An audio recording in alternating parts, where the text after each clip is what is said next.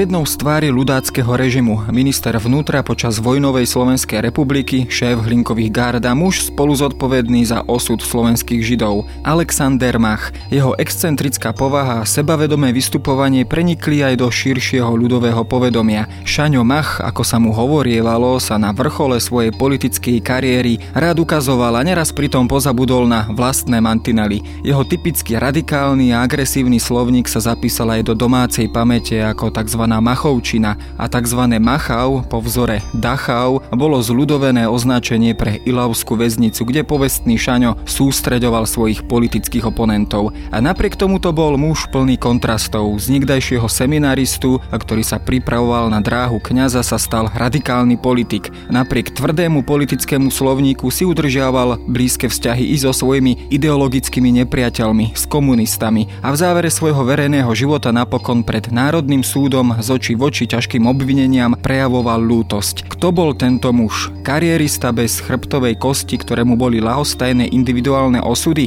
Alebo to bol fanatik, ktorý veril a oddane slúžil svojmu presvedčeniu? Počúvate pravidelný týždenný podcast Dejiny. Moje meno je Jaroslav Valent, som zodpovedným redaktorom časopisu Historická reví a rozprávať sa budem s historikom Antonom Hruboňom z Filozofickej fakulty Univerzity Matia Bela v Banskej Bystrici.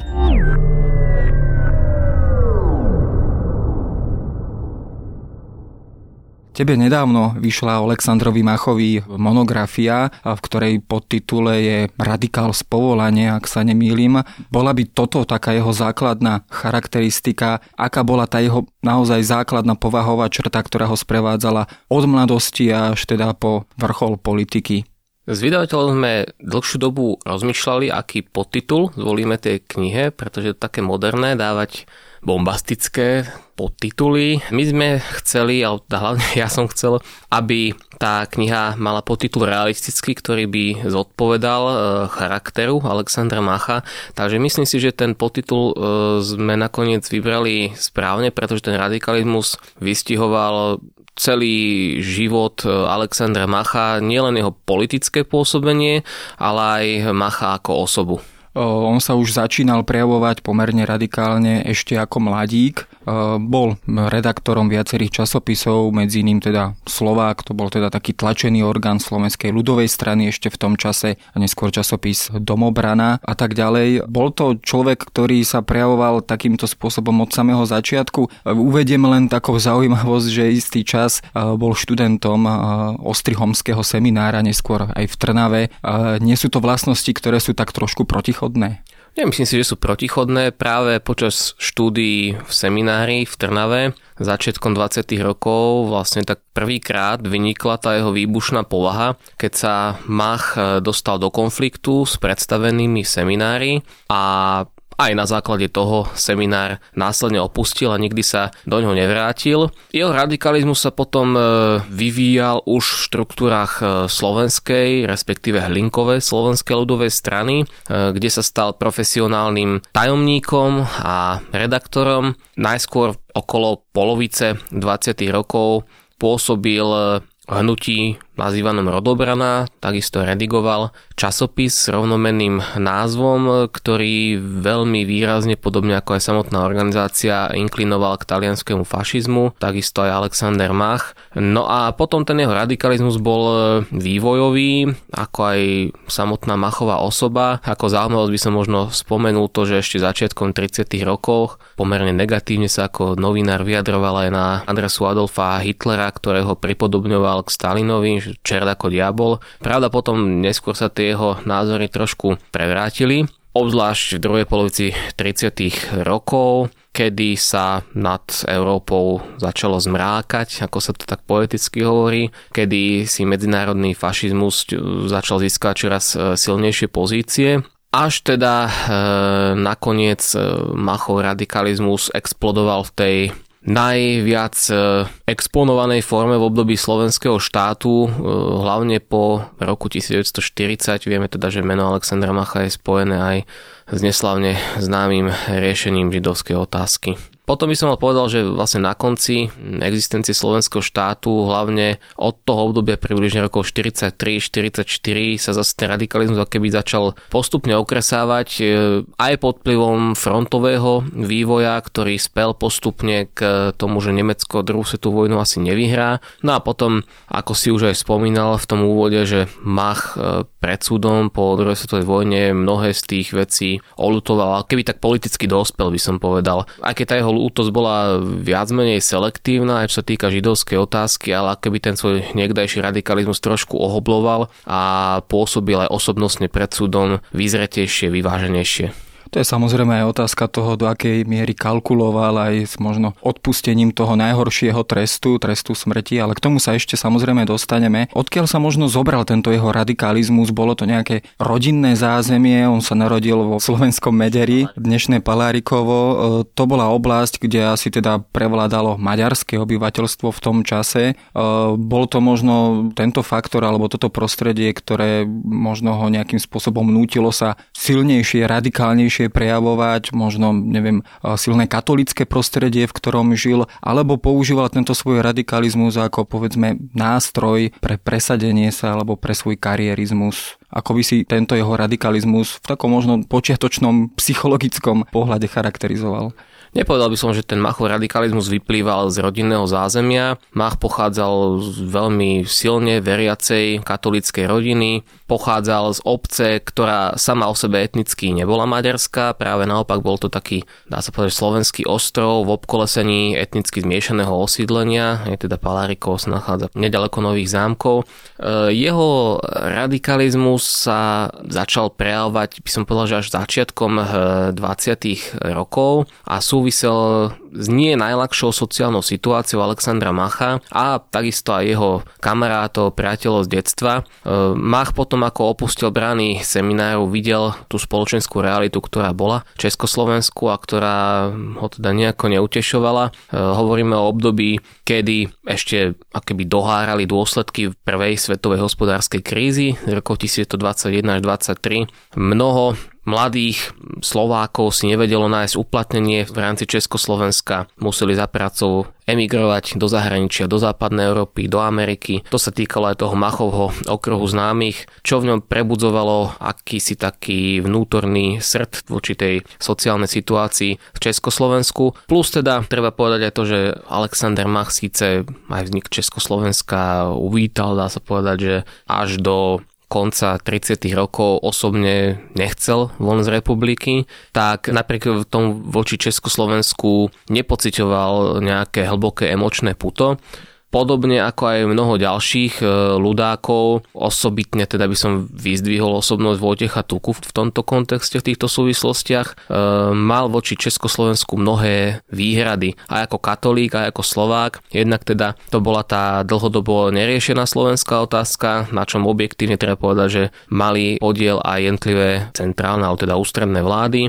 Ďalej to bol sociálny problém a takisto aj otázka e, vzťahu Československého štátu k náboženstvu, alebo teda krímsko-katolíckej cirkvi ako takej, keďže je veľmi dobre známe, že e, v 20. rokoch tam boli dosť veľké rozpory, bol tam problém ohľadom podpísania konkordátu, tá slovenská katolícka verejnosť Čechov alebo český národ identifikovala s husitizmom, teda ako s nejakým zarytým nepriateľom katolicizmu. Takže to boli tie hlavné faktory, ktoré vlastne stimulovali Machov radikalizmus a neskôr sa formovali aj pod vplyvom medzinárodného vývoja, hlavne v 30. rokoch. Tak ako si spomínal, on sa v tých 20. 30. rokoch skôr identifikoval identifikoval s Mussoliniho fašizmom alebo Mussoliniho radikalizmom, teda skôr s tým talianským vzorom. E, vystupoval teda často radikálne aj či už v Slovákovi alebo Rodobrane, prípadne možno v ďalších novinách a v ďalších prejavoch. Častokrát bol za to dokonca aj pokutovaný, ak sa nemýlim, a spôsoboval tým určité komplikácie alebo problémy vlastnej strane.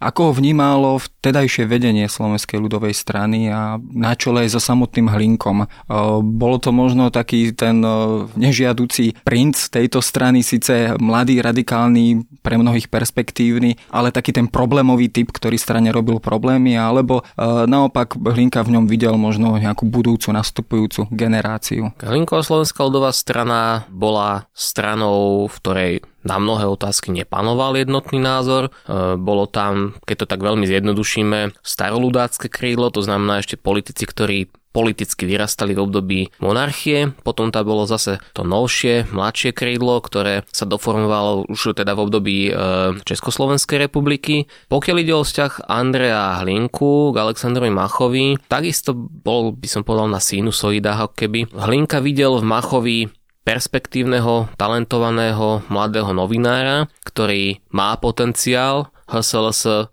priviesť do košiara nové ovečky, to znamená nový elektorát. Na druhej strane zase musíme vidieť aj tú rovinu, že Hlinková slovenská ľudová strana, alebo aspoň jej časť, sa snažila vydobiť si ten hlavný cieľ HSLS autonómiu Slovenska prostredníctvom účasti vo vláde, teda účasti v centrálnej vláde v Prahe. Takéto tendencie tu boli, hlavne v druhej polovici 20. E, rokov. Vieme teda, že HSLS od rokov 27 do 29. až do tukovej aféry vo vláde bola.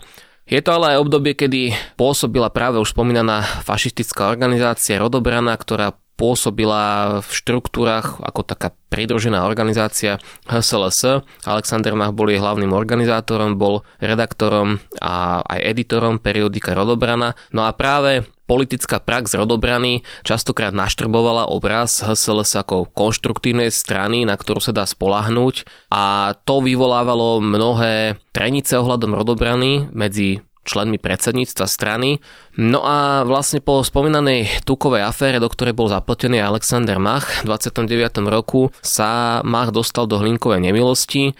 Napriek tomu, že Mach bol e, oslobodený, na rozdiel od Vojtecha Tuku a Antona Snadského, ktorí boli ho spoluobžalovaní v tomto procese, tak e, strana musela investovať do Machovho obhajcu obrovské peniaze.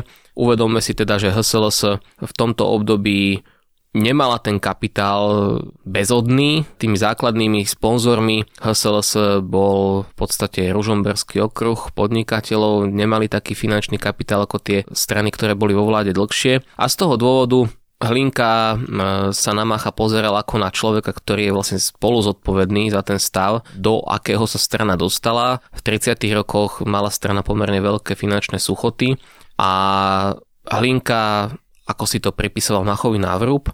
Tam sa hovorilo dokonca o sume, myslím, 200 tisíc korún, ak je to pravda, čo bolo na tú dobu asi teda dosť veľký peniaz.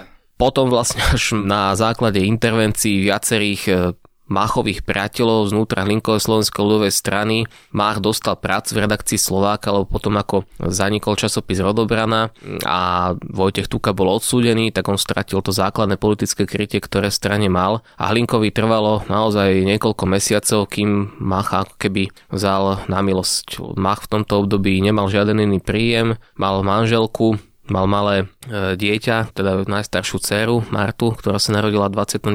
roku práve počas jeho pobytu vo vezení a doslova bol na Prahu e, osobného bankrotu. No ale teda začalo sa mu dariť predovšetkým už koncom 30. rokov a samozrejme úplne jeho život sa zmenil s radikálnymi politickými premenami v rámci Československa, teda po Mnichove 1938. Napriek tomu jeho hviezda začala stúpať predovšetkým po salzburských rokovaniach v roku 1940, kedy teda on bol považovaný za súčasť toho radikálneho krídla spolu s Tukom a stal sa aj teda ministrom vnútra. Akú pozíciu vlastne do tých salzburských rokovaní zastával v rámci Hlinkovej slovenskej ľudovej strany. Bolo to to krídlo, ktoré bolo ochotnejšie spolupracovať e, s Adolfom Hitlerom, s Nemeckom a s tou nacionálno-socialistickou e, víziou Európy. Jedným zo základných problémov z hľadiska Machovej osobnosti bol ten, že sa cítil nedocenený. Hlinkové slovensko ľudovej strane malo silnejšie pozície to klerikálne krídlo, teda kňazi, a Mach sa skutočne do 39. roku nedostal do nejakých významnejších pozícií. V 36. síce sa stal šéf-redaktorom Slovenskej pravdy, teda ďalšieho denníka HSLS, ktorý začala vydávať, ale aj v 38. roku keď e, bola vyhlásená autonómia Slovenska autonómna vláda a tak ďalej, tak Machovi sa nedostalo žiadnej vládnej funkcie, hoci sa tak všeobecne v ľudáckých kruhoch očakávalo, že aj vzhľadom na tú jeho minulosť, že v úvodzovkách trpel za stranu a tak ďalej, že mu nejaký ten mandát príschne.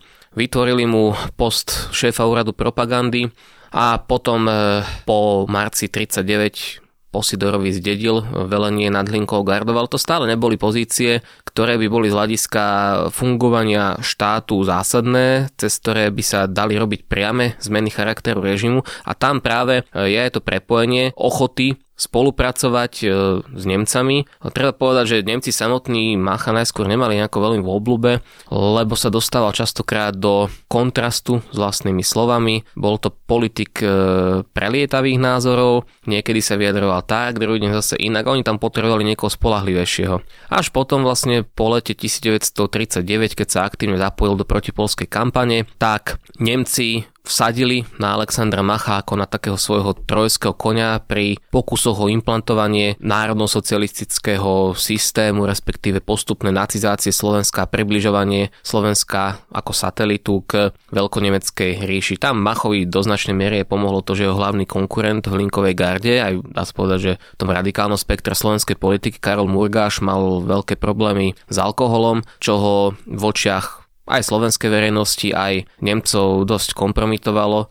No a v tejto pozícii už teda na vrchole svojej politickej kariéry ako minister vnútra teda sa podielal predovšetkým na tej najsmutnejšej kapitole e, dejín slovenského štátu, e, vojnového štátu a to teda je samozrejme židovské transporty a vysťahovanie slovenských židov a celá táto kampaň, ktorá bola s týmto spojená, ktorá teda samozrejme postupne gradovala. E, bol to človek, ktorý teda sa za tieto zločiny teda aj ocitol pred Národným súdom. Bol to človek, ktorý, dá sa povedať, bol tým generálne zodpovedajúcim, bol tým organizátorom a, a bol teda tým človekom, ktorý priamo aplikoval tie nemecké predstavy o riešení židovskej otázky. Alexander Mach bol jedným z trojice hlavných zodpovedných za tzv. riešenie židovskej otázky na Slovensku.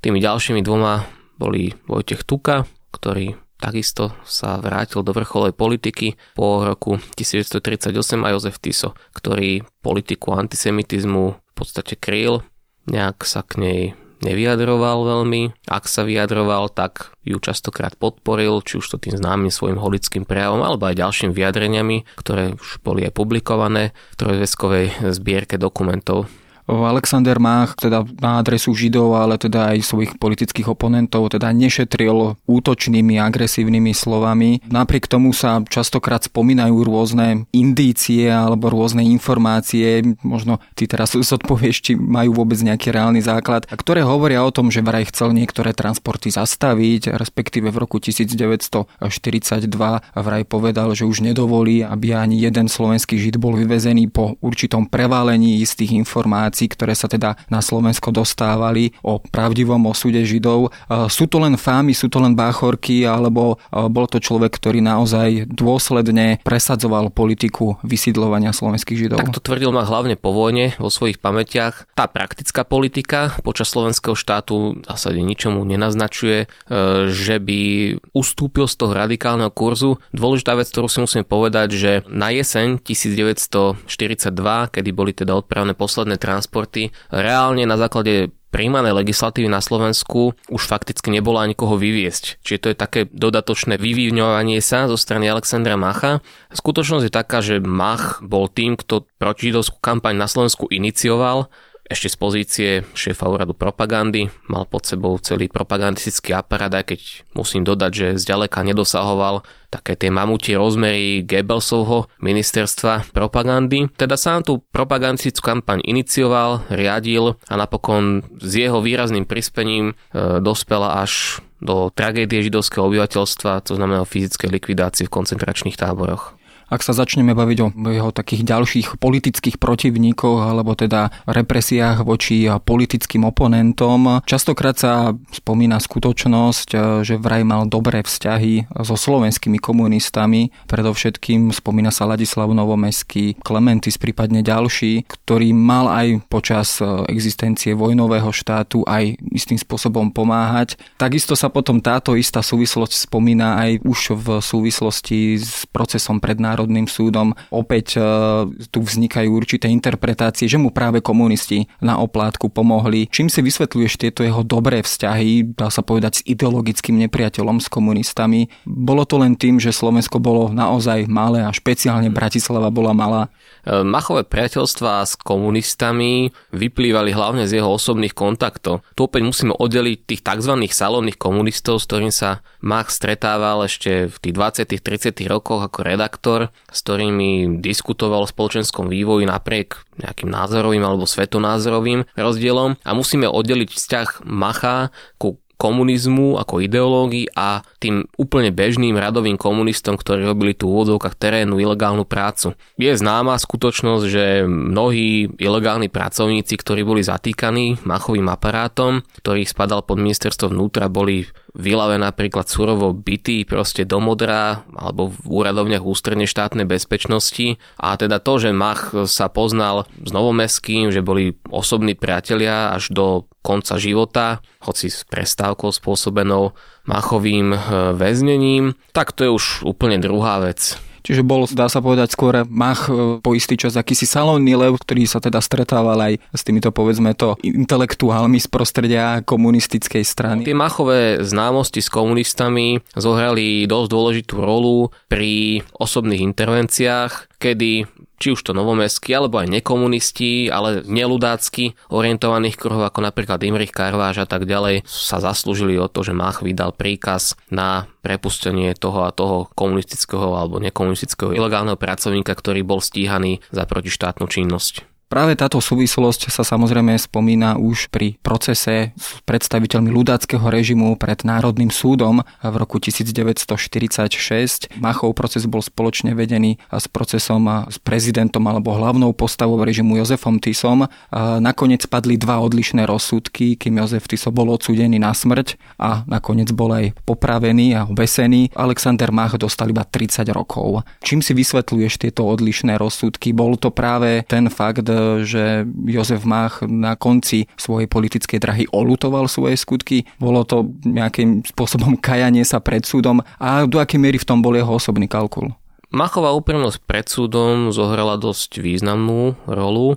Ja som samozrejme túto otázku dosť intenzívne riešil, aj som o tom diskutoval s kolegami, ktorí sa tejto problematike povojnového vývoja venujú hlbšie a osobne som dospel k názoru, ktorý je totožný s ich názorom a je totožný takisto aj s názorom vtedajšieho prokurátora Antona Rašlu, ktorý vo svojich publikovaných memoároch tesne po roku 89 napísal, že naozaj Senát Národného súdu sa snažil nejakým spôsobom odlíšiť vystupovanie Alexandra Macha a vystupovanie Jozefa Tisa pred súdom. To znamená, že Senát na čele s Igorom Daxnerom chcel ako keby oceniť to Machovo pre mnohých aj sympatické vystupovanie, ktoré výrazne kontrastovalo e, s vystupovaním Jozefa Tisa, ktorý jednak spochybňoval vôbec legitimitu súdu, čo tu nejaká sebranka Čecho-bolševikov, ale koho má súdiť. A teda ešte druhý dôležitý aspekt je ten, e, ja som to do knihy nedal, to máš tak expoz napadlo, že možno takým dôležitým ukazovateľom toho, prečo Mach nebol odsúdený na smrť, je to, že bol súdený v procese s Tisom. Keď bol súdený skôr,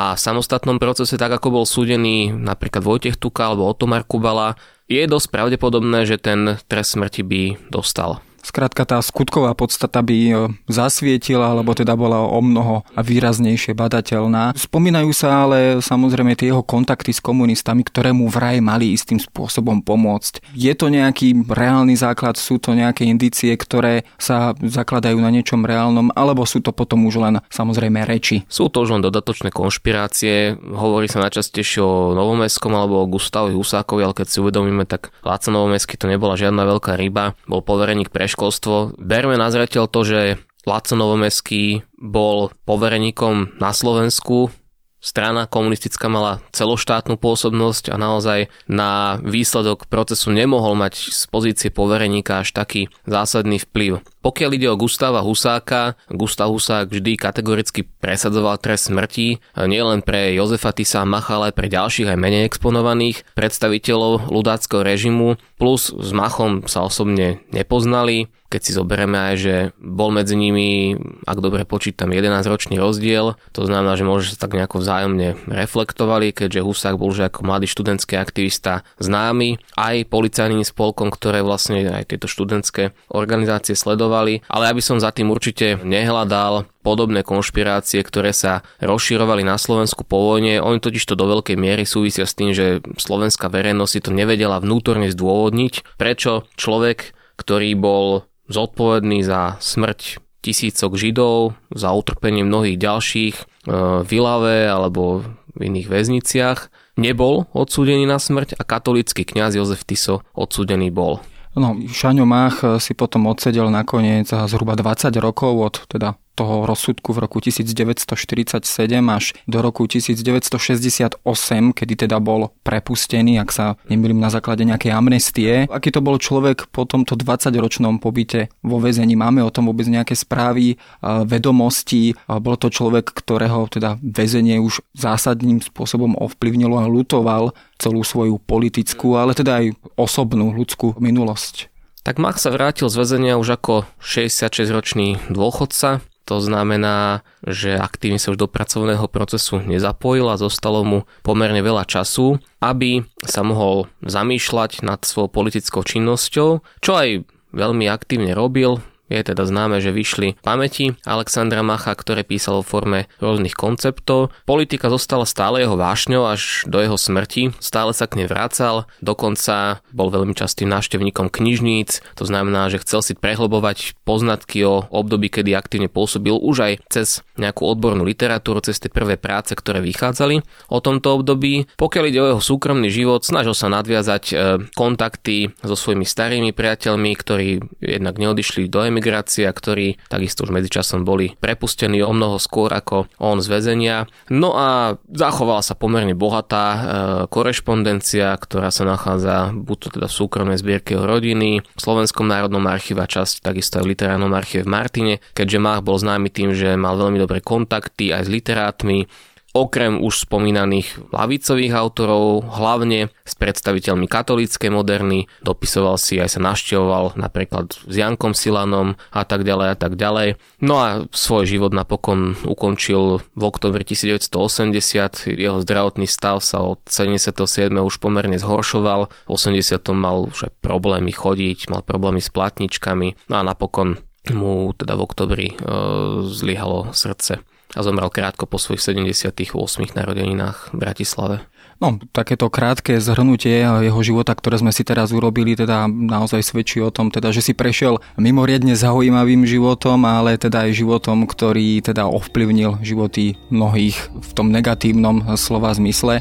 Bude určite ešte predmetom ďalšieho vedeckého výskumu a bádania, ale my sa samozrejme niekedy opäť stretneme aj pri ďalších postavách alebo tzv. mocných mužoch slovenského štátu. Ďakujem.